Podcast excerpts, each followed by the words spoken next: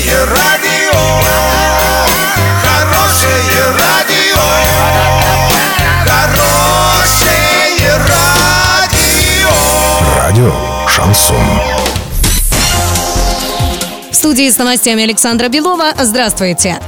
Подробнее обо всем. Подробнее обо всем.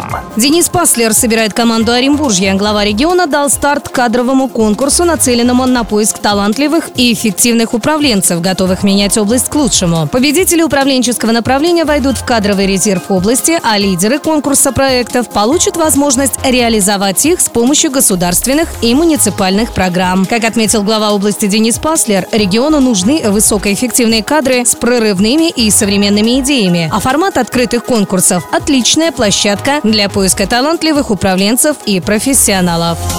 Мама мальчика, который погиб под колесами автомобиля на улице Крайней в Орске, считает, что приговор суда в отношении виновника аварии был слишком мягким. Однако Оренбургский областной суд, который рассматривал апелляцию, оставил его без изменений. Напомним, несчастный случай произошел в Орске двадцать второго апреля. Водитель сбил мальчика возле магазина на улице Крайней. Было возбуждено уголовное дело.